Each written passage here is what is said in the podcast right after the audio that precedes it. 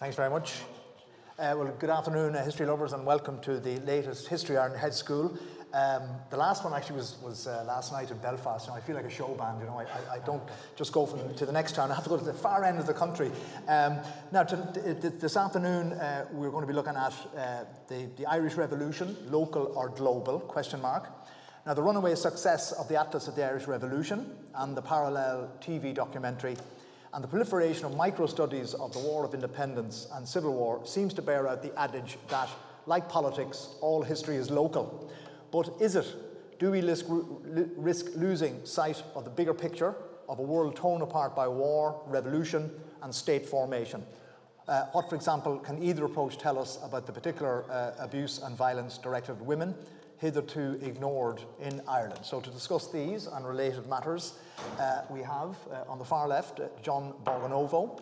Uh, John, of course, is one of the contributors to the, um, the Atlas of the Irish Revolution. And beside me here, uh, Linda Connolly. And to my right, uh, Darragh Gannon and Fearghal McGarry. And of course, uh, Fearghal and Darragh uh, were very much involved in the latest History Ireland uh, production. This is our, the third of our decade of, of centenary related uh, supplements. Now, when people ask me, like, what is the ambition of History Ireland, I always replied, world domination. And uh, uh, 19, the, the, Irish Revolution, 1919 to 21, a global history. We're well on the way. Um, now, just to get us started, John, um, I think just it, it, just so happens that earlier this year, uh, David Fitzpatrick, mm. Trinity College, passed away. Uh, and of course, his first major work was way back in 1977. His, uh, I've forgotten the title of it now, but the, the politics a, and politics and society, 1913 yeah. to 1921, mm-hmm.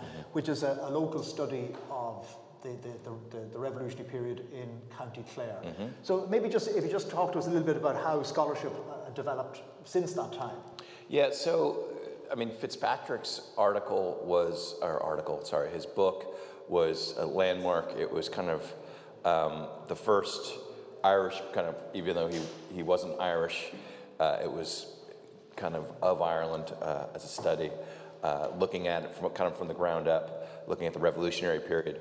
Uh, and he brought in, so, you know, kind of class. He brought in land. He brought in uh, different aspects of the revolutionary period from that kind of micro level up, from lo- the local up, and that influenced uh, a series of uh, of other kind of early landmark studies. Uh, Peter Hart's *The IRA and Its Enemies*, uh, Joost Augusteijn's book on um, on Mayo, and he kind of did a comparative stuff. And so, so a lot of that early scholarship used this local study uh, model, which is a good way of getting your head around it. So one of the things about revolutionary Ireland, for people who've studied it, is that there is no, it's there was no real kind of, it was a decentralized revolution. So events, there wasn't one person driving the revolution. It wasn't a Dublin focused or controlled uh, uh, uh, result. It was all these little episodes in a, in a small local uh, environment. And so it's only by understanding that local that you get a kind of get a national picture starts to emerge.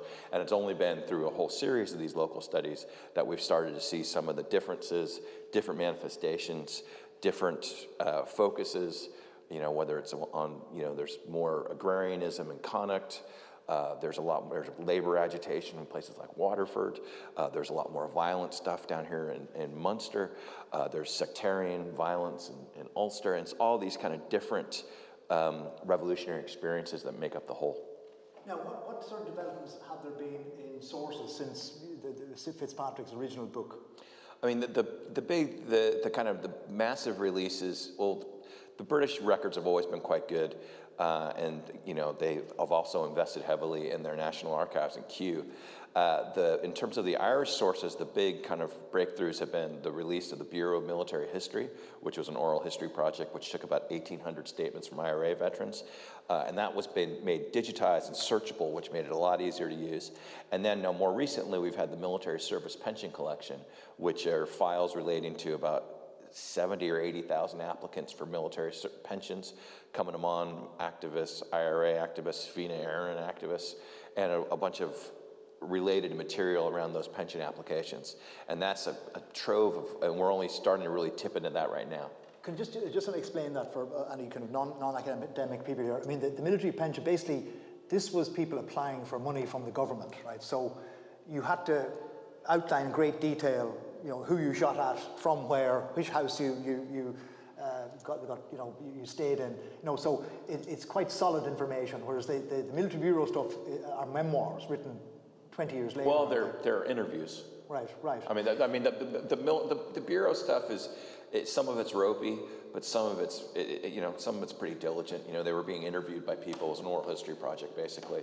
The, the, the military service pension uh, uh, material, it's not just the individual applications. You have supporting letters. You have brigade activity reports. You have brigade organization reports.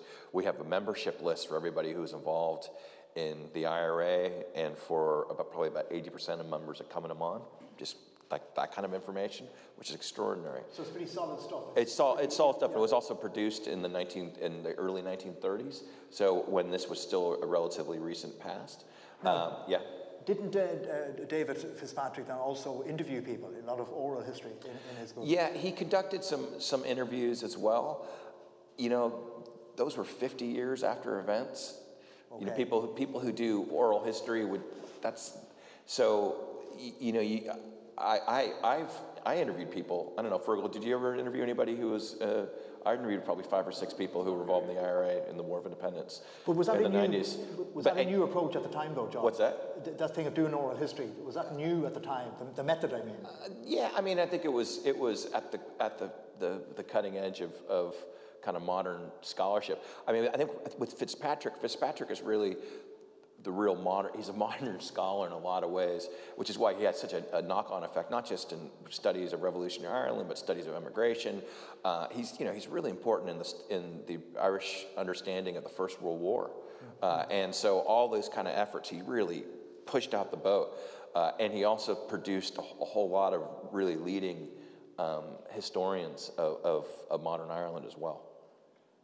Right, I could go to you. If you want to make, so John has made the case for the, the local approach. So what about the, uh, what's wrong with that? Yeah. I know you like a fight, Tommy, but uh, what, I suppose what I would say is, uh, you know, if, if you want to analyze any problem or think about any historical event, different perspectives have different uses. So if you look at something up close, like the Irish Revolution, I think you can ask certain questions. So if you're looking at a, a particular, say, uh, if you're looking at what happens in Cobh in 1919, you can ask very specific questions like what kind of people joined uh, the revolution, what kind of acts of violence occurred, what, what were the motivations for that. I think just as looking up close though gives you particular insights, looking at the bigger picture uh, gives you different pictures. I mean, and, and, normally looking at the Irish Revolution, we either do local studies, which because they're so popularised by David Fitzpatrick, they became almost like a template. Probably, probably is the most popular means of studying the revolution. But the other very popular kind of framework that historians take for analysing historical problems is, is the nation. You know, so, so almost automatically we'll write histories of the War of Independence in Ireland. Sometimes perhaps a, a wider nation, the kind of the, the UK. What I would say in terms of why there's a case for maybe stepping back even further and looking at the international or even the global perspective is the different perspective allows you to ask slightly different questions uh, about different problems. So if we just take one, for example, maybe which I think is maybe a weakness of the local study, causation. What actually caused the Irish Revolution? Why did it happen the way it happened? Why did it end in the way that it did? Well, if you imagine sort of we're looking at the map of West Cork and we pull out and we're looking at the map of Ireland, and actually we're looking at the map of Europe, what we can see is if you look at the pre-war map of Europe, the, obvious kind of model of political rule is that you've got a small number of empires that rule vast territories which are multinational, multi-ethnic. If you fast forward to 1920, 22, you've got this patchwork of nation states. So you can see that the whole way in which politics is organised internationally has been transformed by the First World War. And I think looking at that then maybe gets you thinking about new questions about Ireland. Ireland seems to obviously fit into a kind of pattern which you see in Central and Eastern Europe, where uh, empires have collapsed and new nation states have broken away. And then I think that lens leads yourself leads to other questions such as, well, what were the similarities between what happened in Ireland and say what happened in, in Yugoslavia or Poland? More interestingly, what were the differences? Why were, for example, the scales of violence very different? So that's maybe one case for uh, internationalizing uh, the study of Ireland. Well, can I just ask you, do, do you think that there was a tendency to see, up, you know, up to recently see Ireland as exceptional? Yeah, I think if I think if you're just looking at a local area or a national area, the tendency is that you will focus on what's happening in that area and miss the parallels. So, for example, uh, I've just come recently come back from from Korea, where the Koreans are celebrating March 1st, uh, which was the beginning of their independence movement, which uh, occurred 100 years ago last month. And the, the, Koreans were interested in looking at parallels with Easter Rising because March 1st was a popular uprising be, begun by intellectuals. against the Japanese, by the way, just to Yes, so, yeah. so, so, so, Korean nationalists read out a proclamation uh, uh, and they, they protests began. Um, and within, a, within a, a, it's really the, the, the, foundation of modern Korean nationalism. But what struck me looking at what Korean nationalists did in, in, in March 1st wasn't so much the parallels with Easter Rising, even though there were some, but actually the parallels with what happens in Ireland in 1919. So the Koreans, for example, they, they, they set up a provisional government, they pass a constitution, uh, they appeal for international recognition at the Paris Conference. So there's this whole kind of model of revolutionary anti-imperialist activism that you find happening at the same time in different places. So I think, again, that's another example of where the global is, is very useful. The third case I'd make really for why the global or the international is important is if you look at the Republican strategy itself, so there's political mobilization at home, um, there's a, a, a, a military uh, conflict, and then there's a kind of international propaganda. But e each of those three strategies are actually international. So what did the Koreans and the Irish do when, at the beginning of the revolution? They, they, they, they found a parliament and read a, a, a, a Declaration of Independence. Interna international propaganda was hugely important to uh, Republicans. Mobilizing the, dias the diaspora was hugely important. So e even if you're kind of interested in telling the more conventional story of the Irish War of Independence, that's actually a very international story. Maybe, maybe if it want to you, Darragh, just to give us a, a, a particular example of this. Um, I mean, the, in, in, January 1919, Dáil Éireann was established, uh, which claimed to be, you know, the, the, the, government of Ireland, right? And obviously, like any government, you have to have a, a foreign office. So, I mean, uh, what was their approach to this aspect? It's a really interesting point to, to bring up Dáil Éireann because it's very often heralded in Irish history and Irish commemoration as the you know founding foundation stone the kind of cornerstone or keystone of Irish um, you know, political life and Irish um, constitutional democracy. But of course, it was also very much part, as Fearghal has already alluded to, of this contemporary uh, European, indeed worldwide, uh, Wilsonian moment, so to speak. So when the uh, members of the Dáil, 27 MPs, as they went into the uh, round room of the Mansion House, TDs as they left, so to speak, on the 21st of January, uh, when they gathered, they were essentially presenting their case to the world. Um, and there are a number of uh, manifestations of that. In the first instance, the, proceedings of the first Dáil on the 21st of January was, were conducted almost entirely in Irish, uh, notwithstanding um, translations of key documents into French and English. And this, of course, was the presentation of Irish nationalism as separate from you know, uh, British rule and indeed Home Rule versions of that previous to that. Um, the, the, documents that were issued, for example, by that body included a message to the free, free nations of the world in which they stressed the, uh, the relevance of Ireland's um, claim to independence in the context of the post-war world, self-determination, freedom of small nations, and Wilsonianism writ large. And of course, the third strand of that, of that particular day really was the um, delegation of members of the Dáil to the Paris Peace Conference at Versailles.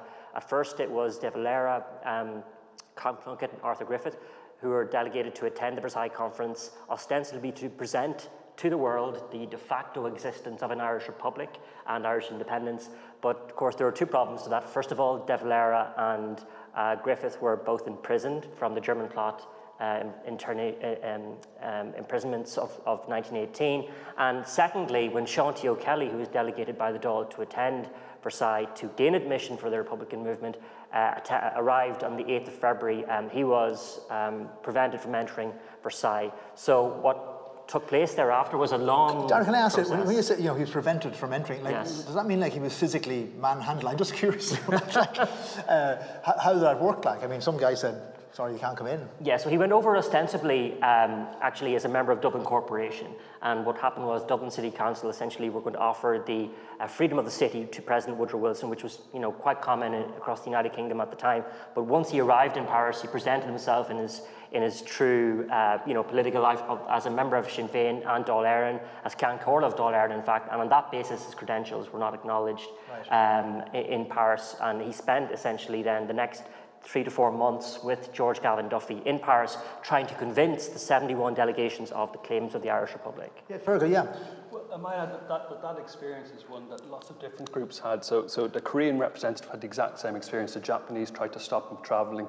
Eventually, one of them found but a way. the Japanese on the Allied side. Uh, uh, uh, yeah, so that's a problem. Yeah, exactly. Yeah, uh, um, and so at places like Paris, you've got you've got people like Ho Chi Minh, you know, representing Vietnamese nationals. You've got the Irish, the Indians, the Egyptians, and so you can see these patterns develop.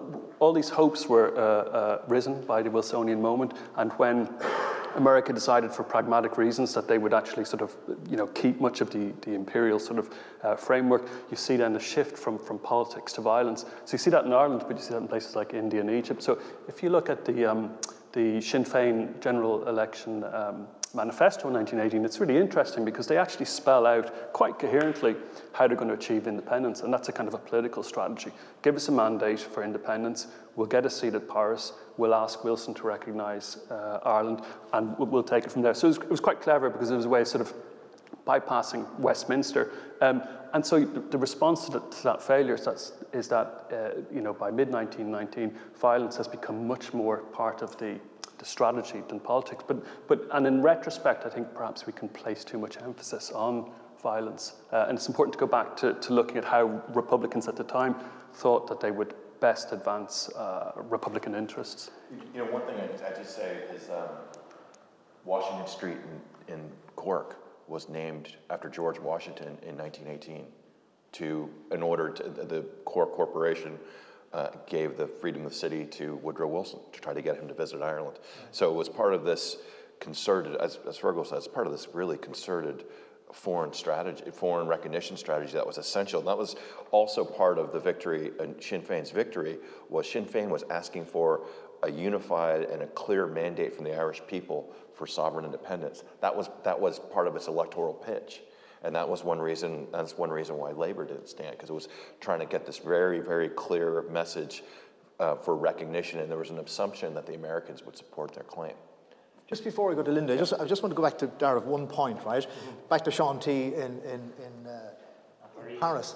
Uh, because John Gibney has an article in, in, this, in the supplement uh, with a very good title, Dress to Impress, right? Because you see pictures of, uh, uh, of Sean T. O'Kelly and his wife, and they're dressed to the nines. I mean, presume these people are whining and dining and, you know, they're, they're costing a fortune. I mean, how do they actually finance this whole operation? I mean, they had this elaborate international operation all over the world. How, how did it work, like, from a practical point of view? Well, that's actually one of the first complaints that Sean T. O'Kelly sends back to Dublin in his first letters. You know, I'm not getting enough money financially from, from Dáil Éireann.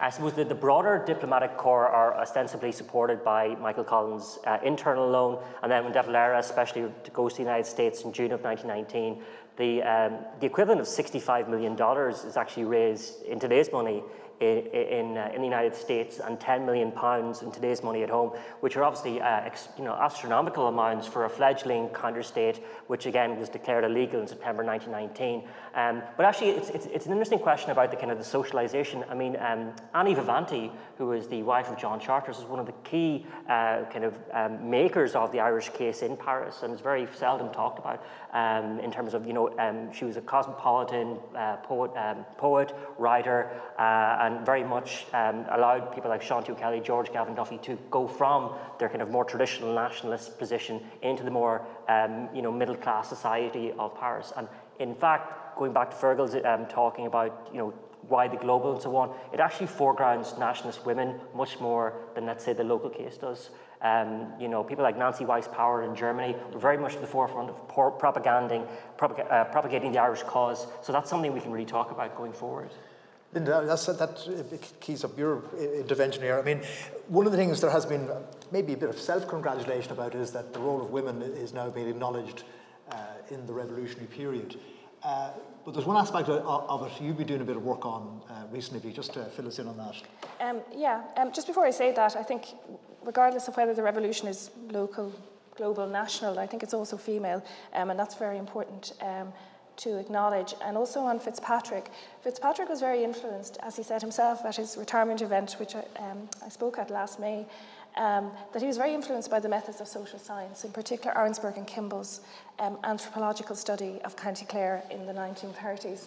Um, so I wouldn't use the word local. Um, I would say there are different kinds of methods, um, some of them coming from different disciplines apart from history. And I think it's important not to fetishize the historical method because there is an interdisciplinary approach as well. You might call it oral history. Well, you know, Arensberg and Kimball were gathering such data in the 1930s. So I think we should broaden out a little bit beyond that kind of narrow definition of what history is. It can be many things. I would say that because I'm a sociologist. Um, so, with a strong historical interest, obviously. Uh, so, some of us work across those boundaries, whether it be local, national, or global. So, there's a methods aspect, I think, here that's been missed as well. Um, so, yes, so, so, so I've been looking at different aspects of um, the revolution. Um, I suppose just to put that in context, um, regardless of where we're talking about revolutions, they have uh, a couple of things in common internationally, particularly where they lead to regime change. Um, and that is that um, women are always to the forefront of revolutions, as you said, uh, critical actors operating in highly sophisticated ways. But when the regime change happens, um, men take, tend to take the credit and the power. Um, so uh, the military archives are indeed very, very important, as you say, Tommy, because 100 years later we've suddenly realised, oh gosh, the women actually did have a very active role, a very critical role. Um, John, you've written about the women in Cumann na mBan. Many others, many of my colleagues have started to look again, to look back at what we might call the agency, the, the active role of women in revolutionary activity. And that's been critical. Having said that, I think we shouldn't be uncritical about the archive. Some of them are limited. There is material um, redacted in some cases, or names redacted. And actually, that's the kind of material I've been attracted to, um, particularly around the deeper questions as we move through the decade of centenaries um, and we talk about violence, and per, in particular what we call transgressive violence, which are very difficult issues to face up to, particularly as we come to the Civil War. I think it's very important that it's not just a male narrative, that it's not a story of brother against brother, because we are looking at, I suppose, not just the role of women in the revolution as active agents, but it's important we don't romanticize that and look at the impact of the violence and the revolution on women. Um, so I've been looking at that recently. Um, I suppose ac- across. Lynn, if I just ask just before yeah. you, you, go on there, sorry to, to cut across you, but sure. you're talking about redacted documents. Is, is, this in the, the pensions files? So, what you might find, for instance, so, so when people gave their statements, as John said, um, there were two copies. So there was one given to the, the, the person who gave the statement, and they took that home for the, for the bureau. Yeah, and then there was another, another copy, is what we read today. So I've come across, for instance, instances of. Um, um, haircutting, which was prevalent throughout this period for different reasons. Um, I suppose there was a way of um, controlling women, sexual policing, um, a these warning. Would, would sorry, having their head shaved. Now, these be, say, women who are accused of uh, going out with British soldiers sure. or whatever. Right? All of okay. that, informing, um, being too friendly yeah. with the enemy, um, or simply not falling into line.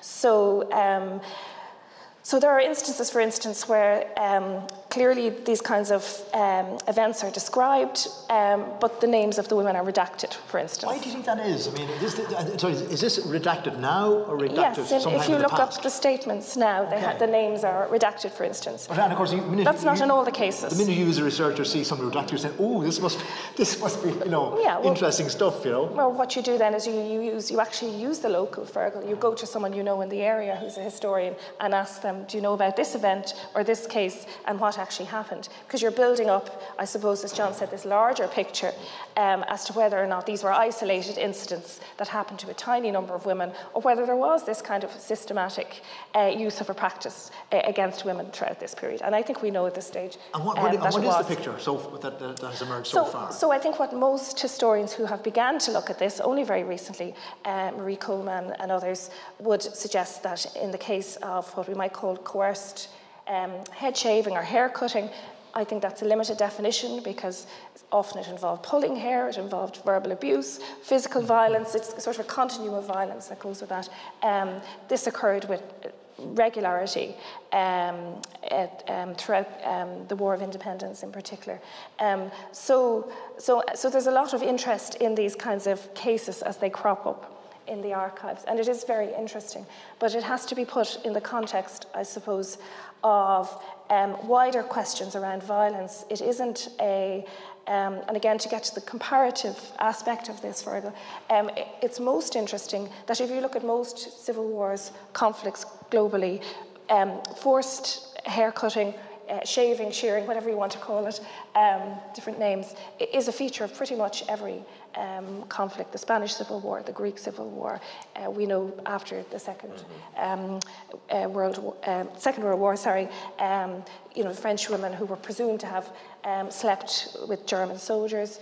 Um, Duchenne has argued that some of these women were actually raped and they were punished for being complicit in their own rape. so again, so so I suppose this idea of Ireland being an exception when it comes to violence against women can be very much challenged when we look at these kinds of practices. So we're gathering the evidence. Where did it occur? Secondly, looking at why did it occur um, and how it's gendered and how gender, if you like, in all of these discussions adds a further dimension um, you know, adds a different kind of understanding, which adds to uh, our understanding um, of the revolution. So it's very interesting that what occurred in Ireland has also occurred in many other conflicts. But again, we can ask what was specific um, to, to Ireland uh, around these kinds of practices and how they applied to women. John, mentioned, Linda mentioned your work on Cumann na. So do you, do you want to add anything, anything else? Yeah, I mean, um, I think scholarship on na mBan's really developed a lot in the last few years. I mean, there, there was great work done by Margaret Ward, um, Louise Ryan as well. Uh, and then it kind of went, a lot of people didn't touch na mBan. You know, a lot of the local histories, for example, had nothing on na mBan. Uh, and, you know, it was this, it was with Sinn Féin, I mean, the, the, the revolution, if you want the revolutionary movement was basically Sinn Féin, the IRA, Cumann na mBan, and probably the ITGWU. You can make the, the union, you can make an argument for that as kind of its component organizations.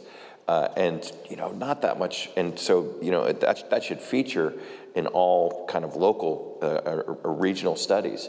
Uh, and, but it didn't always. I think now we, I think that's changed, but it's only changed really in the last few years. I think, I think, um, I think Marie Coleman was, I think Marie Coleman and myself were the only people who had chapters on mBan in their lo- in their local studies uh, um, out of out of all those. Um, and that's, but as I said, that's changing, and which is great. And and and you know, and as you know, to Fearghal's point too, I think all this stuff is we're just we're still in the early stages of the scholarship, and we're we're learning a lot more really rapidly. There's a lot of good work, so all this work is really important. What Fearghal and Darragh are doing, and and uh, this idea of understanding the international component, which is again, as you said, it's it's it's, highly. I, I, you were talking, Darragh. I was um, about uh, Nancy Wyse Power. I wrote a thing on her. I wanted to map her for. We, we, we got to it too late for the for the atlas because she has a crazy. Like she, I, I wrote a big old kind of three or four hundred word thing on her in the atlas because yeah, she she's she's she's she's uh, a PhD student at Bonn studying Irish. She speaks really good German. She's from this revolutionary family. Her mom is um, uh, her mom is a, a, a, a, experienced suffragist and land leaguer, um, lady land leaguer. Uh, she publishes the Irish Bulletin in German weekly. She's dealing with German arms smugglers. She's dealing with spies. She's followed by the British Secret Service. I mean, she has this crazy experience. And again, it's like all that kind of that. It's really. It's also it's interconnections about all these global networks. And like the more we understand and can, and can uh, put it in that kind of those kind of context, the, the deeper our understanding will be. Sorry, just before you come in, I just want to remind the audience that uh, this is a school and you are expected to do a bit of work. Uh, so if you have any contribution to make or question to ask, we have a, a, radio mic here and I'd ask you to use the mic. This has been all, all been recorded, by, way, by the way, so uh, no, no, nothing libelous, please. Um, Fearghal, you wanted to come in. I was just going to say, I, I think we, when we're thinking about gender, we also need to think about how uh, the history of the War of Independence was written. I mean, women had a much more prominent role in certainly in Easter Rising and in the War of Independence than the histories that were written in the 1920s, 30s, 40s, 50s uh, made clear. And I think one of the reasons for that is when, when, when um, 1913 to 23 is a revolutionary period, you know, not just in Ireland, things like the, the uh, communist revolution and so on in the Soviet Union. So things seem a little bit more open and possible. But what we see in the, in the 20s and 30s is a very conservative free state, you know, very nationalistic, very Catholic. And so the, the histories that are written in that period tend to marginalize women. So there's a problem with the history writing itself that we've been slow to address. And the other problem, I think, is also one of sources you know, because people aren't writing, women aren't writing memoirs, and women, you're getting accounts about women, uh, for example, in the county histories, which say, which are called things like "How do women helped?" You know, marginalised roles. There's a problem there. There's also a problem in the sources. So if we look at the military service pensions collection, which is probably the best news source we have in the revolution, it's very geared towards men because it was uh, there was a kind of a gendered notion of what military service was. So if women were doing revolutionary things, political things, propaganda things, that tended not to be rewarded and it tended not to be recorded in the same way. So if you look at um, the files for women like Helena Molony, sort of feminists who were kind of on the losing side in the 1930s, they're, they're really sort of saying very explicitly that this whole thing is geared against women. It's geared against recognizing uh, women's contribution. So I guess it's taken us a long time, both in terms of history writing and in terms of thinking about the sources, to, to deal with the very gendered nature of the society, which retrospectively recorded women's contribution and retrospectively kind of marginalized women's contribution has been this project of what was called recovery work in relation to women's history, but a lot of it focused on social history. Uh, and it's only really with these new sources that the political history or the revolutionary history, if you like, that lens has also shifted uh, onto, onto that level as well. Darren, I want to just bring you in here, and just to go back to the, the, the, global aspect. Obviously, there's, there's a huge Irish diaspora all over the world. Like, so, what was, what was their role in the, in the revolutionary period? Well, I think that actually builds on the previous comments that Fearghal and Linda made in terms of marginalisation and historiography. There is that sense within uh, you know, Irish historical writing that you know, if one left the country, that one left one historiography and entered into another. And so therefore, you know, the, those who left Ireland, even in the revolutionary period, you know, uh, were kind of fell between two, two historiographical strands, the Irish Revolution and then the diasporic, diasporic strand. And therefore, you know, what a global uh, history of the Irish Revolution can do is integrate the Irish in America and Australia, but also individual narratives of migration and displacement, which may not always have been positive and so on. And the most famous or infamous example, of course, of the kind of the, the diaspora story during this period is De Valera's tour of the United States between June 1919 and December 1920. And I think his period, which has of course been very well documented, um, really speaks to this idea of long distance nationalism, um, which can actually transform our understanding of the Irish Revolution. Because De Valera was not only touring you know, uh, American cities, he was also writing back to his colleagues in Dáil Éireann about that experience, that uh, tour was being documented in Irish newspapers and so on. So we do have kind of a transatlantic, if not global, um, reading of the Irish Revolution contemporarily and understood contemporarily as that global experience. So, and, and I, I was going to bring you in. Uh, like, how did events impact then on the Irish abroad and, and, and in the British Empire in particular. Yeah, I, I was just going to add to that. Sometimes we have a tendency when we're looking at the revolution to think about it just in terms of what Republicans and revolutionaries are doing. But of course, there's a really interesting story to be told about um, imperialists, unionists, uh, policemen. Like, for example, in the same way that sort of anti treaty Republicans, kind of losers of the, the period, emigrate to America in large numbers, you see a lot of RIC men and black and tans moving on to Palestine and areas like that. Um, this is the 100th anniversary today of the Amritsar massacre, and it's really interesting to think about that. That, that raises all sorts of interesting questions. So, 400 people, uh, at a minimum, probably much more, were killed uh, by the British Army um, in, in the Punjab. Um, and there's a very interesting kind of Irish dimension to that story. The, the, the general who uh, uh gave the, the, the, orders to open fire, uh, Dyer, was actually educated very close to here in Midleton. Um, the uh, the lieutenant governor, who was responsible for the very draconian kind of uh, clampdown in the Punjab, Sir Michael Dwyer, he was an Irishman. So, uh, so there's, there's, a, there's a story there about Irish. We, we, we can't just claim Irish revolutionaries, we have to think of Irish imperialists. But also, that incident, I think, raises really interesting questions about how the British Empire behaved in different ways in different parts of its empire. So when the Croke Park massacre happens, that's recorded in some newspapers as uh, Ireland's Amritsar. But if you think about the difference in fatalities, it raises questions about did the British feel, perhaps for reasons of race or reasons of distance, that they could kill much greater numbers of Indians than Irish, that they could repress them uh, in, in a way? So, so it leads you back to comparative questions about why did revolutions work out in, in different ways in different kind of contexts, and were there more restraints in some areas for, for, for probably a whole wide range of reasons than in other geographical areas of the empire. No, I mean, one, one, one of the episodes of the Irish Revolution, of course, the Connacht Rangers uh, mutiny in India, right? We did an article a few years ago in History Ireland, and some of the illustrations, little drawings they did, right? But it's very clear that the, that the way they depicted, you know, the natives and the, the names they used, was just straightforwardly racist. You know, so, so, so it's, it's, a, it's a complex picture. You know, on the one hand, they're, they're, uh, they're engaging in anti-imperial activity, but it's totally disconnected to their immediate uh, surroundings. It's all about what's happening uh, back, back in Ireland, you know.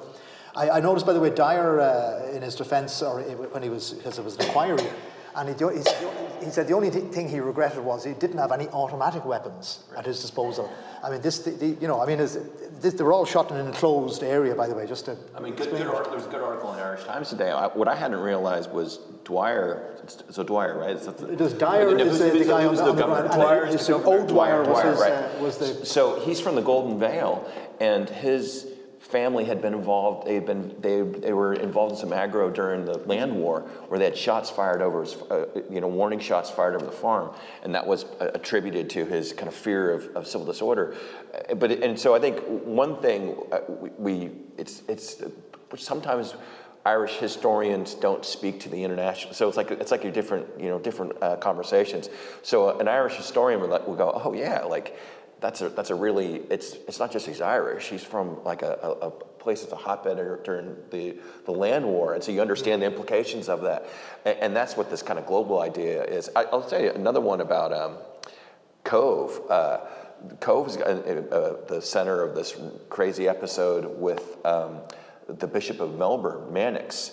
And, and Mannix, is a, Mannix is a really big figure in Australian history. He, he champions and he, he's the front man for the anti conscription campaign in Australia where they, they reject conscription. And Mannix comes, is coming over to Ireland. He's from Charleville. And uh, he's taken, he's intercepted off of Roche's Point on a liner by, by a, destroy, a, a Royal Navy destroyer, and he's landed in Penzance and he was always nicknamed the Bishop of Penzance after that. Uh, and he was banned from, and they refused to let him speak in Liverpool or Manchester or Glasgow. That was a big, that's a big episode in Australian history, and and kind of this fear of contagion, fear of the Catholic Church.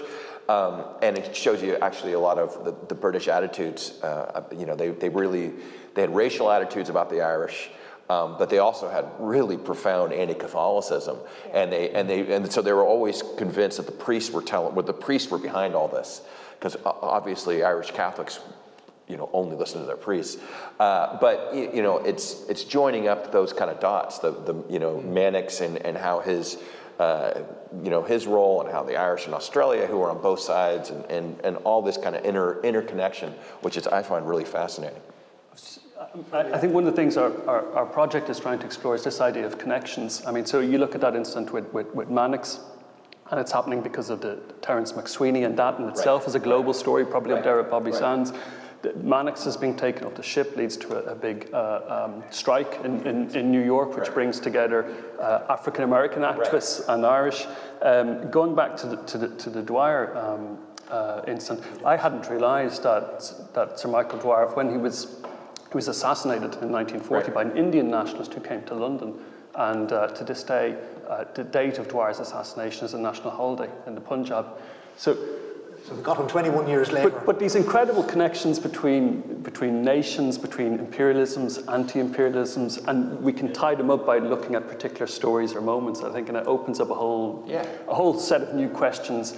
And I think these connections are much more, were much more apparent to actors in 1919 than they will be to scholars who are just looking at what's happening in a particular area because we, we all sort of tend to, to, to focus on a particular thing and by focusing you sometimes miss some of the connections which uh, are obvious to us when we open up a newspaper we see things happening in different parts of the world at the same time. Uh, MacSwiney's brother was was well known, or was a, a, minor celebrity in Canada because he refused induction in the Canadian Army in 1917 and was sentenced to death. And he and wasn't executed, but he kind of as a form of as an Irish nationalist, he refused induction. And, and so again, it's those kind of it's a lot of that. There are these knock-on, as you said, connections.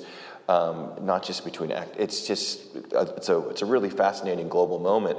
And the big thing is that it's the the, tra- the revolutions in travel and communications are, are, what make all this possible. And so what what the Irish are doing is they're transmitting to a global audience, and that's their as you said that's a core part of what they're trying to achieve.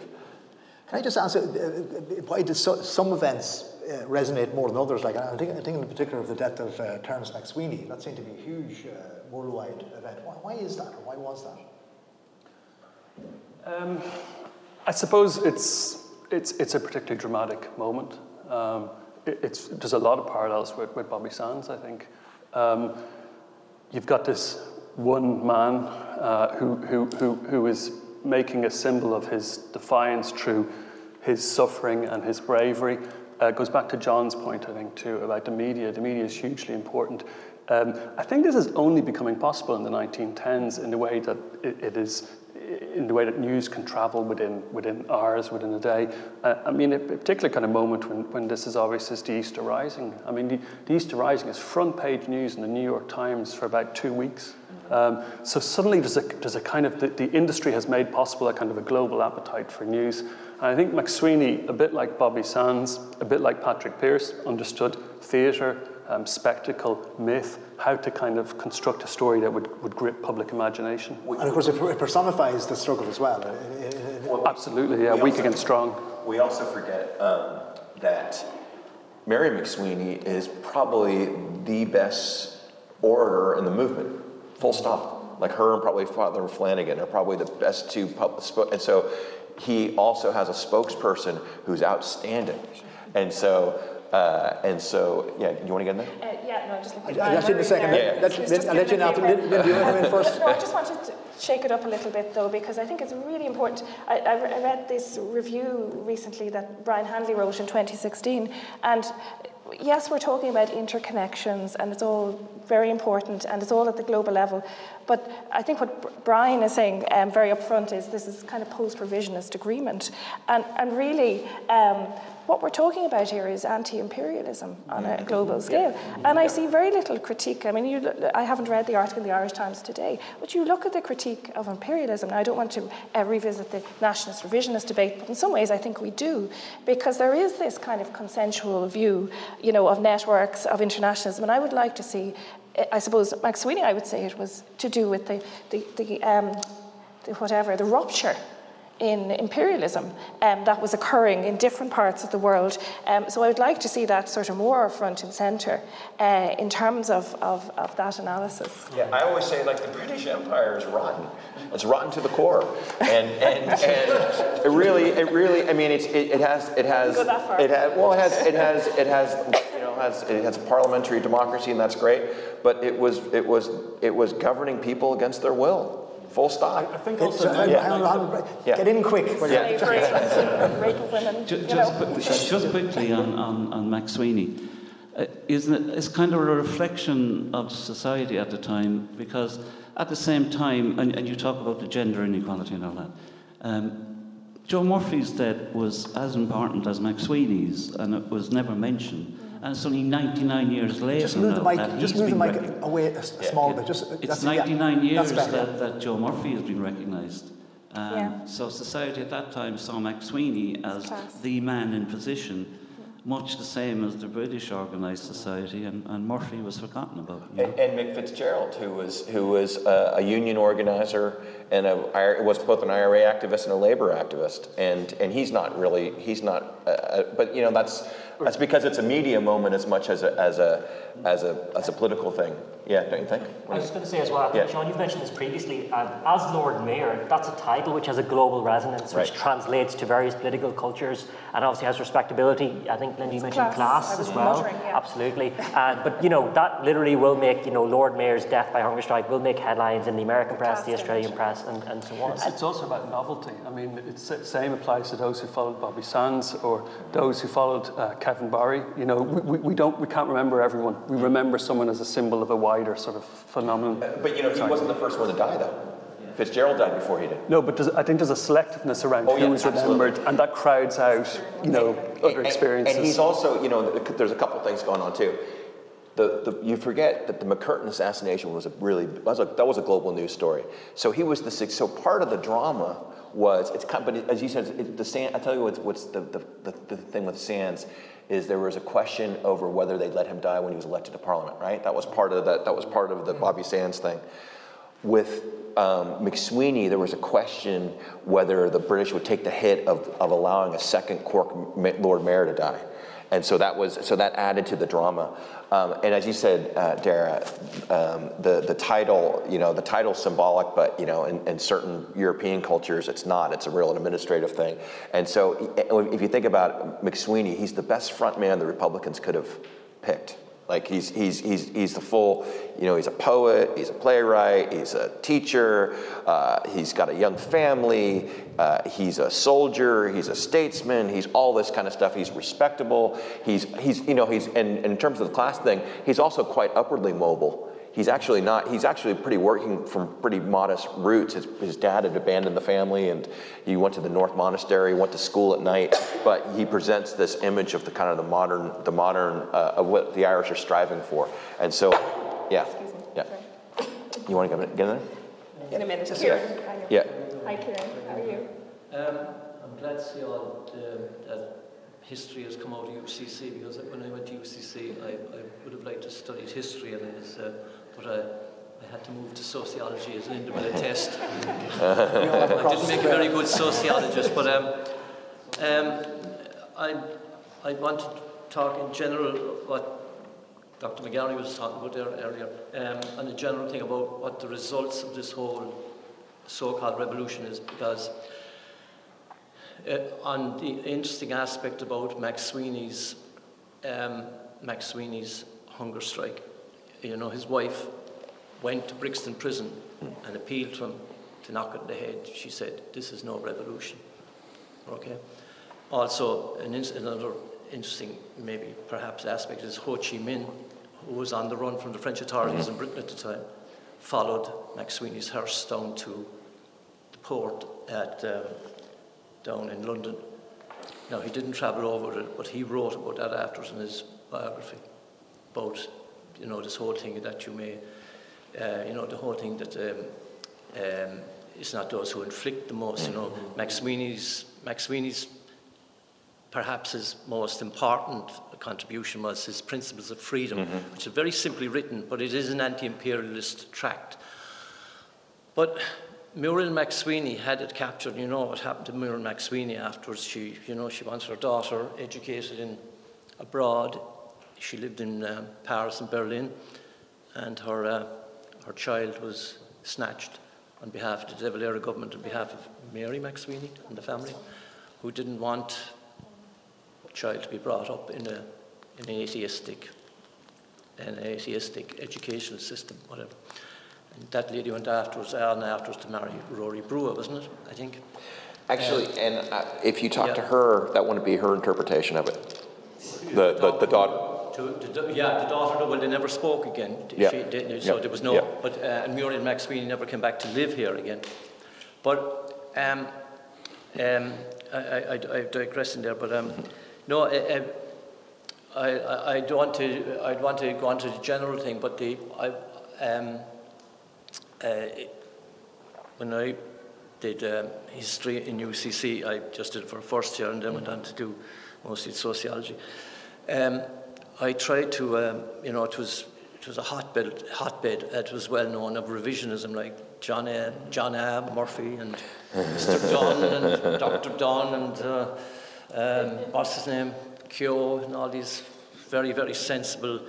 And there, the, agenda, the agenda was so obvious that in the 1970s, 80s, they didn't want to make any contribution to, to the insurgency, any encouragement of the insurgency in the six counties, didn't want to do anything like that. So, and it's, it's a, it is great to see that history, hist, histor, eh, history academics, academics like yourselves, are able to sort of break through that now. But that is in the context of that the crisis for the, I mean, I say the native bourgeoisie, the, the political ruling class is, as they say, is over. It's over now, and you're, you're out. But I would like to think, uh, uh, one thing I, I, was looking through, I didn't read it in great depth, and it was a great book, the, the, the directory of the, of the, um, of the, uh, the atlas, I should say, of the, of the Troubles, 1916-23, is a great, you know, very illustrative. But perhaps it neglects, um, it neglects to um, point out that the so-called troubles, and I don't like using the term, it's like as if we all had, a, it was a, a great migraine headache, you know, it's very important, you know, it was uh, the troubles, you know, uh, I'm troubled, like, you know, but, and that's very important, language is very important, like, you know, the, and the British, the British use it all the time, the Irish troubles, the Irish were troubled, like, you know, it was a mental, was a mental condition, the Irish were troubled people, like, and um, uh, um, the, how can, how does history explain that a 29 month old, that's all it was, 29 months of this, what some people call the Tan War, the War of Independence, mm. casualty rate around 2,000 people roughly. Now I know every death is tragic, etc., but does it explain, how does it explain British willingness to disengage so quickly? from this country after such a small. Now, my own explanation is I'm, I'm just a leading question I'm putting to you. And what, may I say, history uh, overlooks was the whole notion that the British had from the time in South Africa when they implemented a plan of neo-colonialism. Yeah. My mother is here, and she remembers this town up to 1938. The British had controlled this town. She remembers the British Navy, and British Army, and this was a huge uh, um, naval garrison, as you know. But uh, the, uh, the, the contribution, like in Cork and all that, you, you, know, the, the British were under pressure in, in six areas of the country Cork, Cork, Tipperary, Clare, Limerick, Dublin City, and Dublin County. They were martial law areas. Otherwise, it was pretty much easy peasy.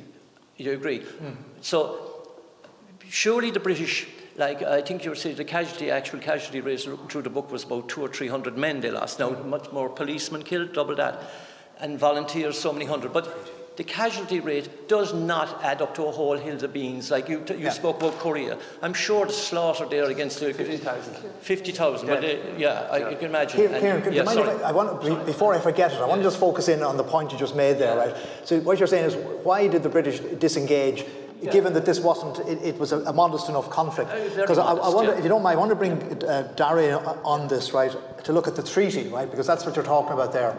Um, because you see, you get this view, you see, uh, when, when, when you talk about uh, the global revolu- or the, the, global history of the Irish Revolution, uh, from the Irish revolutionary point of view, it's all fine and dandy. It's all going great. Like they're getting this worldwide, mo- and then in the narrative, then it all goes terribly wrong with the treaty, and then you have the civil war, and of course all that that uh, it just dissipates the whole thing. Right now, that has been the narrative, especially on the on the Republican side, you know, betrayal and so on.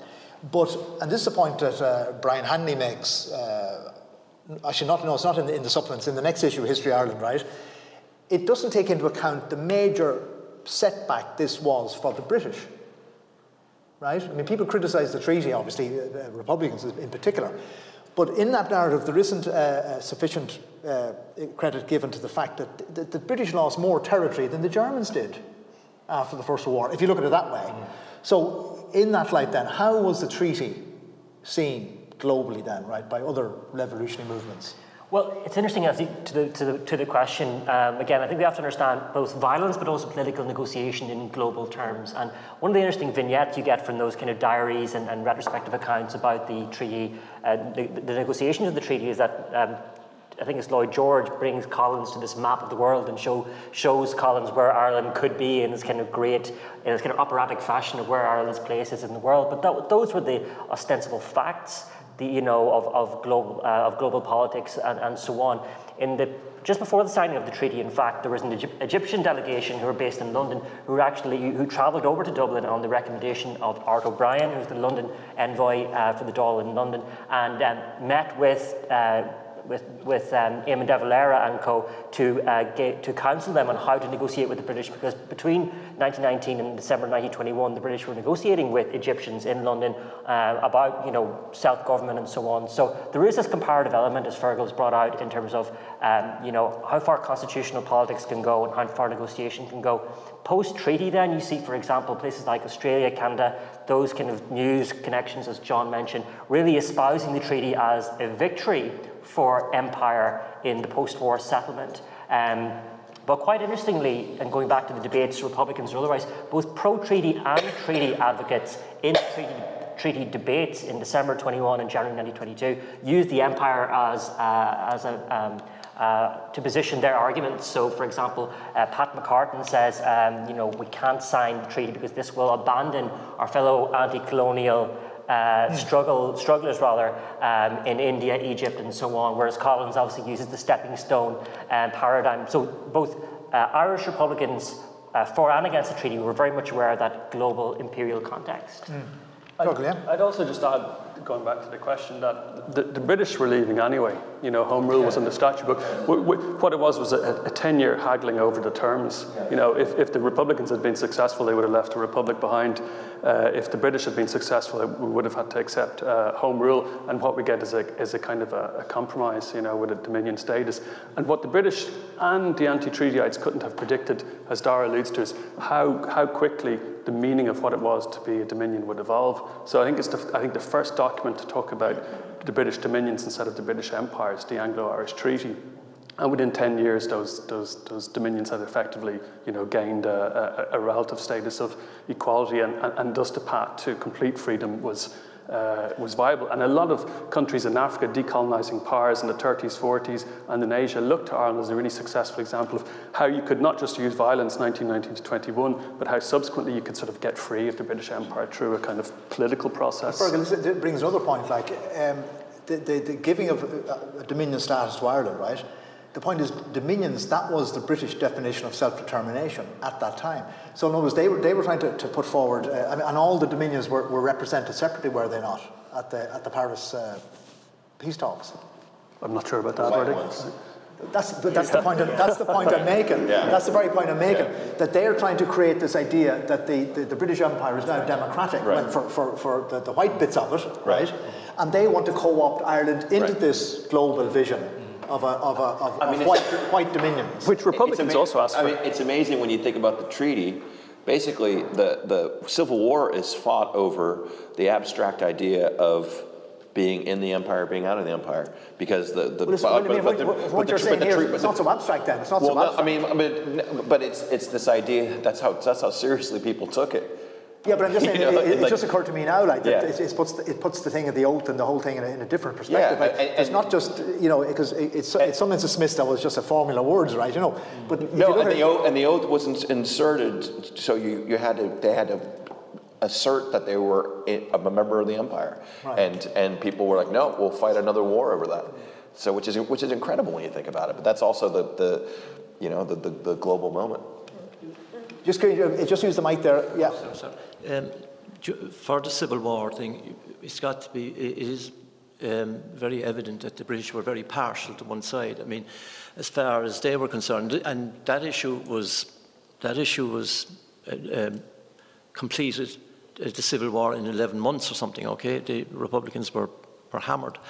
Um, and that was uh, down to the, the, British giving as much military um, and giving as much material support to the Collins faction, everything from the four courts weaponry down to their bootlaces. Like it was just a, um, and a seconding um, officers and NCOs from their forces. So for the British, really, when you look at it, uh, uh, if I might say, I don't say you, know, you don't look at it objectively, but from the neo-colonial position, the British went out of their way to make sure there was a certain native class would take over, i.e., mm. now we, we, look upon the, the, difference between the De Valera and the Collins faction as being, ah, it was just a, it was very much almost a semantic issue, like, uh, you know, a issue of words, but to the British it was very important that those less radical, let's if I can put it that way, those less radical and those who didn't have the support of the Roman Catholic Church, right, which came behind the treatyites,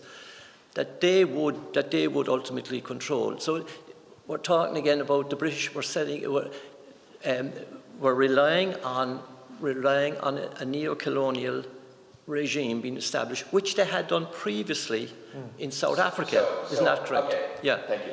Okay. Um, so I would say that a big factor in all this is they're afraid of contagion.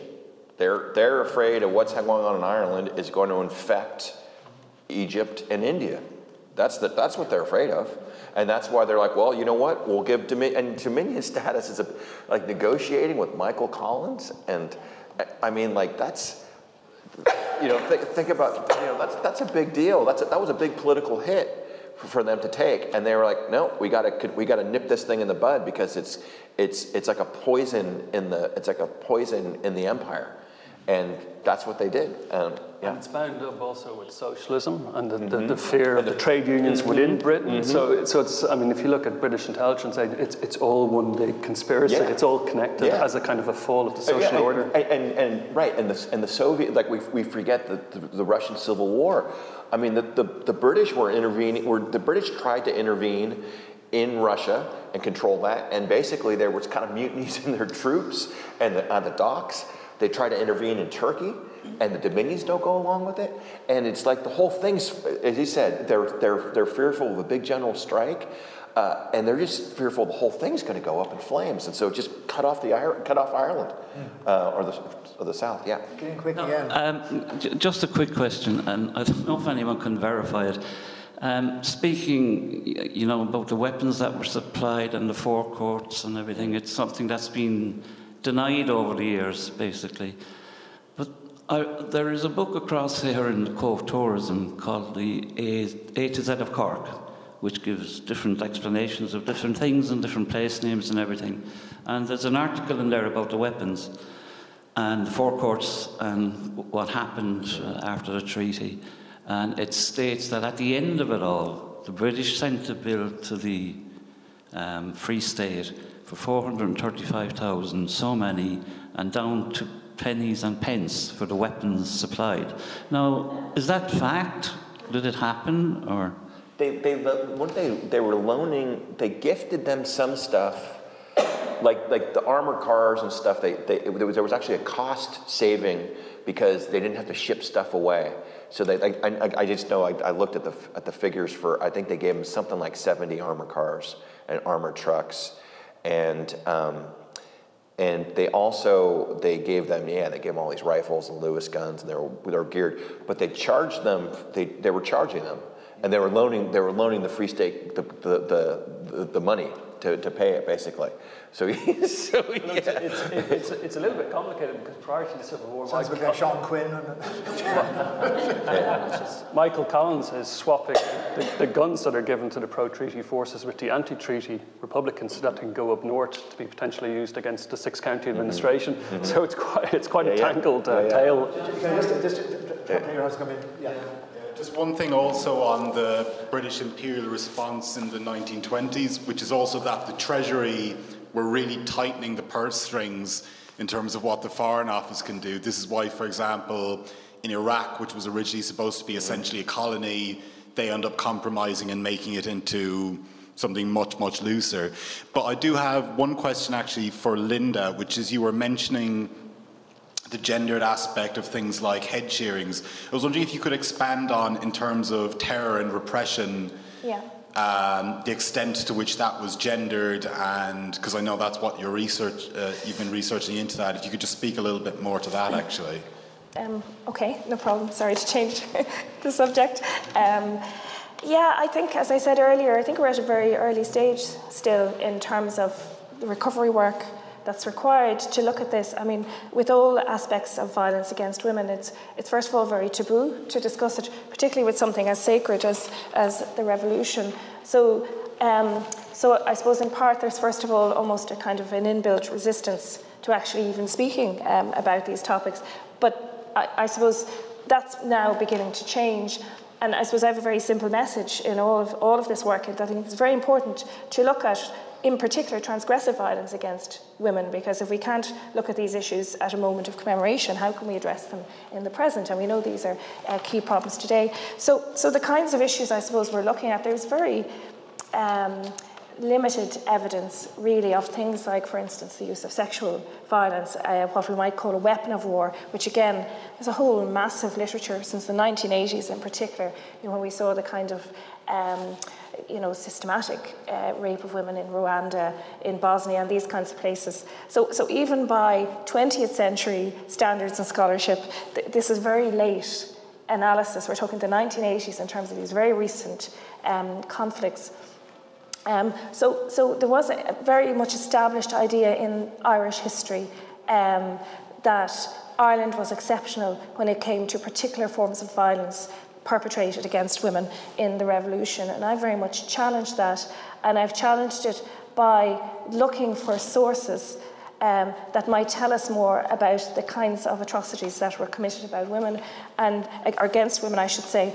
And that ranges, as I said, the most common, I suppose, practice as a kind of disciplining of women was the, the forced hair cutting I talked about earlier. But there's been a tendency to see that in isolation from other forms of violence and also, in fact, to look at forced haircutting is not even really violence that you're just getting your hair cut. But of course, it is violence. Um, you know, it, it is violence. It's symbolic violence. Um, it's about attacking a woman's sexuality, her virginal state. She's singled out, she's humiliated, and probably marked for life within not just the local aspect, but the communal aspect, which is very powerful um, in Irish culture. So you could look at communities, never mind um, localities. Um, but the question then, what other kinds of things happened? So, so we know, for instance, that um, women were terrorized frequently through things like night raids. You know, again, you know, read lots around the Spanish Civil War, particularly mothers often at the forefront of the revolution, the ones in the domestic context, where they're literally defending, you know, they're the ones who are there. You know, men are hiding, whatever, but they're often at the forefront um, of the violence. And so, what happened uh, to women in domestic spaces, I think, is very particular to the Irish Revolution. When you look at post Second World War II France, it was kind of very um, public um, hair cuttings, humiliation of women, dragging them through the streets, calling them whores, always sexualized. A hair cutting is the same. It's always sexual, you know, in its connotation. It's to humiliate the women and to sexualize them. But what happened to these women, particularly in the domestic context, is one way in which we can uh, find clues and analysis. So we know the kind of terrorization you know, the physical pulling of women. You've countless stories of women always in their night dresses at night, uh, being pulled out, being physically attacked. Um, some very violent scenes um, or, or, violent stories of, of beatings, um, verbal abuse. So that's one aspect we know quite a lot about. Uh, we also know that women witnessed violence, and you talked about MacSwiney, and again, the traumatic um, impact of women witnessing a close relative being shot uh, or killed. Um, or whatever is also another aspect of trauma. So, so all of this trauma, if you like, um, we have stories of this, multiple stories of it, and I've looked at this in my research. We also have some evidence um, of sexual violence. And, and, and uh, you know, as I said, I have a broad understanding of sexual violence. I think um, uh, hair cutting is part of a kind of, you know, an attempt to sexually humiliate uh, women. Sometimes they are stripped naked, for instance. So it's about bodily, singling out women's bodies, I suppose, as sites of punishment. But when we talk about sexual violence, people often think you're just talking about rape. So so, were women um, raped in Ireland um, as part of the conflict that might have been different from what we might call peacetime rape? Because we know, you know, women don't just get raped in, in revolutions. Um, and there are some instances and stories coming to bear. Um, one of the ones I've looked at is the case of Margaret Doherty in Foxford uh, County Mayo, which was literally um, in the, the, most recent tranche um, of pension applications last May and um, Margaret's mother, Catherine, applied for a pension on her behalf. Um, Margaret was gang raped um, by three members of the National Army. Um, again, very typically, just like I described it, dragged out of the house, stripped naked. Women were often blindfolded. There's another case in Castlecomer, two girls who, again, um, you know, they were dragged a maybe a mile away and had their hair cut. That seems to be the extent of what happened. Often we don't know. There's ambiguities. It's not clear what happened you know, so, but in some cases like Margaret's, um, it is very clear um, there was a court martial. Um, so I could go on about that case and kind of, um, you know, Margaret is, it's, it's a very sad one. Um, there are other ones, again, it, it, in, in, you know, it occurs on all sides. And this is what I find fascinating as well about it, that you just can't say it was, it was the British who were doing this or that it was the Republicans. This is, you know, there are cases in, in all of these. Um, there again, a very well-known one in particular was the um, Elizabeth, uh, sorry, Eileen Biggs in County Tipperary is, is quite a well-known one. Um, again, um, and I'm giving you the transgressive examples. Uh, Halton Bay. Absolutely. Um, but um, Eileen Biggs was again gang raped by um, four members um, of, of um, the local IRA uh, one the leader of whom is commemorated on two monuments in different parts of the country. So these kinds of very difficult questions. Um, in both, the reason I would mention both Eileen and Margaret is, again, and I've seen huge evidence of this as well with a lot of the women. Both of them um, suffered um, physically, horrendous physical injuries from what happened to them, obviously, but also psychologically um, Eileen and her husband went to England. Both her husband, who was there at the time, they had nervous breakdowns and never recovered. Margaret um, ended up in Castlebar. And this is all documented in her file. It's really sad. You can look it up um, online, Margaret Doherty. And she died in 1928. Um, she was the youngest of nine, the only daughter. Um, it's a really particularly sad, um, I think, example of that kind of transgressive kind of violence. So, what I would say to you is, it, it's difficult to quantify. I can't say there were 100 women attacked in this way. I can't say if there were 5,000. Um, I just don't know because the default reaction, um, it, it, it, was silence, you know, was to really um, not speak about this. Um, but we know, and I know from just a little bit of the follow up work I've done, particularly around Margaret, um, that there is still collective memory in the community, um, in the family, but it's very taboo. And I suppose my next part of the research is to think, well, how do I take this forward now? Um, there's also a lot of difficulty with the sources. I mentioned this to the guys earlier. Uh, the court martial report is being held back. Um, you know, um, there's a difficulty with perpetrators. Perpetrators are rarely named, and never mind prosecuted. So, should we name the perpetrators? It's 100 years ago, I would say, yes, this is a very difficult part of our history. Um, it's a very difficult part of the revolutionary history, but it's not one we can shy away from. So I think the scale, the exact scale 100 years later, given what you talked about, Fearghal, that like conservative Catholic state that we inherited, that had just a totally um, ridiculous, I was trying to find a better word, ridiculous attitude to sexuality and abuse. Um, the Carrigan report of 1931 uh, was shelved because it pointed out levels of incest in families, suggested things like the children were imagining the abuse, that the women, uh, you know, it would be bad for the men's careers if this came out.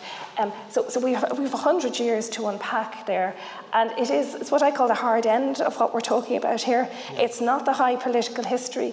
It's not the sexy stuff. This is actually real lived trauma, abuse.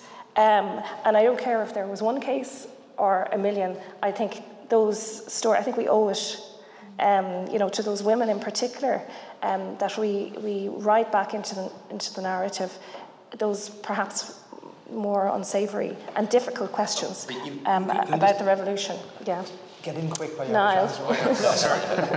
not, not wishing to shy away from the, the, the violence either, but I have a question for Darragh and or Fearghal. But uh, just alluding to Fearghal, you mentioned there the um, the later uh, looking of colonial African and uh, perhaps other countries to the example of what happened in Ireland.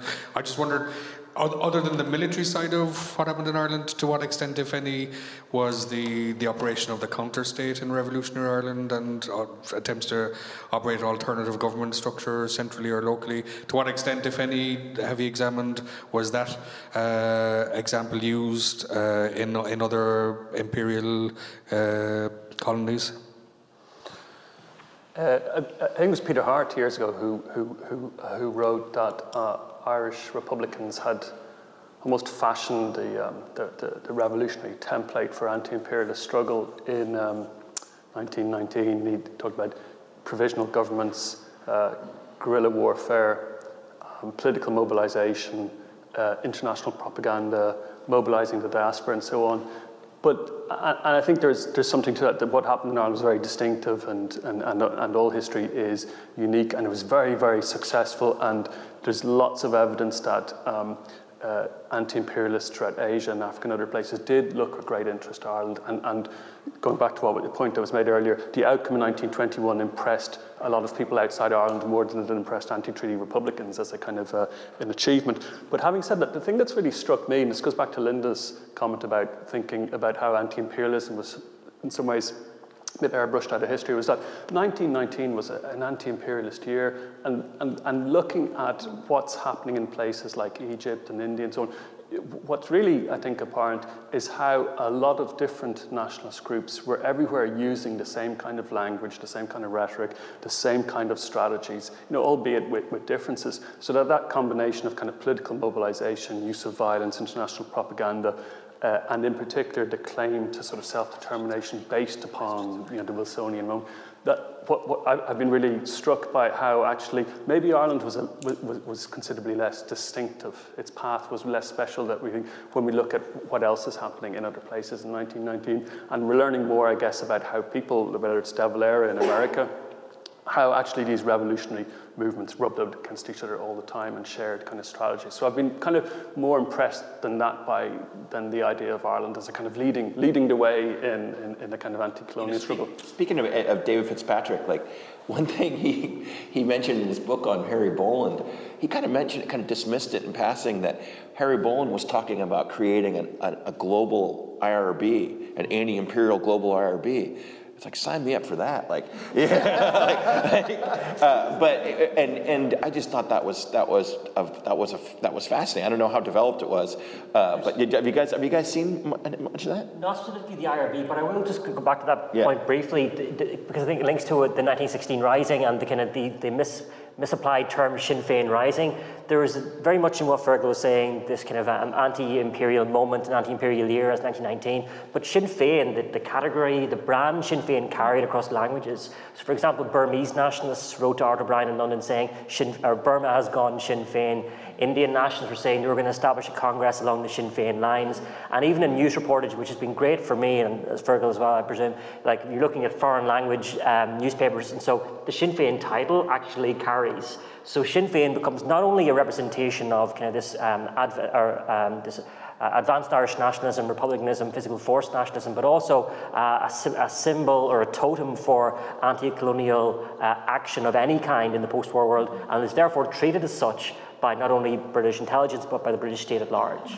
I think also the other thing that happens in 1919 is it's the year in which nationalist struggle goes global. So uh, I heard someone recently referring to De Valera sitting out the War of Independence in America that couldn't be more wrong. America was, was just as much the front line as what was happening in Cork. Mm-hmm. And it, it's because you, know, you, you, could, you could leverage and you could use that kind of global audience to, to press. It goes back to the earlier question about why Britain conceded with relatively few fatalities, because they were getting absolutely monstered by the global press. And they just really couldn't construct an argument as to why, in the age of self determination, they could, uh, they could continue to rule Ireland against its clearly expressed democratic will. So, that's, for me, that's the revolutionary shift it just becomes very difficult to make that argument. Guys, I'm looking at the, at the, the we've been beaten by the clock again. Does anybody want to come in briefly? Uh, if not, uh, just to wrap up, Fearghal, maybe just to, to wrap up, where's, where's this all going? I know, apart from world domination, right? Uh, and, and by this publication, right? Uh, no, where is this, this approach leading us like? What's, what's next on the agenda? Well, I mean, our, our, project is doing lots of work in the global, but I don't want to claim we've some kind of ownership of it. There's actually lots of scholars who are doing different things. So what, what I would maybe say is we, we, we've I think we've reached a situation whereby there's maybe a greater awareness of how we can look at different scales. We can look at the local, the national, the international, the global, and particularly what looking at the global is doing, which lots and lots of scholars are doing anyway, um, is that it sort of may, opens up new perspectives and old questions, like really straightforward questions like why, why, why, why were Irish Republicans successfully, but also it, it, opens up maybe new questions for us to think about. For example, something that's emerged a lot today that, we, that there isn't a lot written about race. You know, yeah. how important is, I mean, Irish Republicans, as well as forming alliances with, say, Indian anti-imperialists, they also would, would speak to white audiences in America and say, why should we be the last white people left unfree? So I think that the global maybe just, just gives us a set of new questions and a set of new perspectives on old questions. Okay, I tell you, I, am going to wrap up there, right? Um, I just said thank all our speakers, uh, uh, Fearghal McGarry, Darragh Gannon, Linda Connolly, John Borgonovo, uh, you the audience, a small audience, but uh, quality. Quality is what we, we, look for here. And the point is this is recorded, so it's irrelevant how many people are here. I have to say, very, very excellent questions from the floor. Now, uh, next, uh, the next History Ireland Hedge School will be in, in Dublin, in the Ed- Edmund Burke Theatre in Trinity. Uh, this, is the, this is the commemoration that everyone's forgotten. You know, it's 850 years since Strongbow came here. That's the big one. So uh, the title of the next one will be 850 years of oppression, question mark, from Baginbun to Brexit. And it looks like that's going to take another 850 years uh, to resolve. So hope maybe to see uh, some of you there. Thank you very much uh, for, for coming.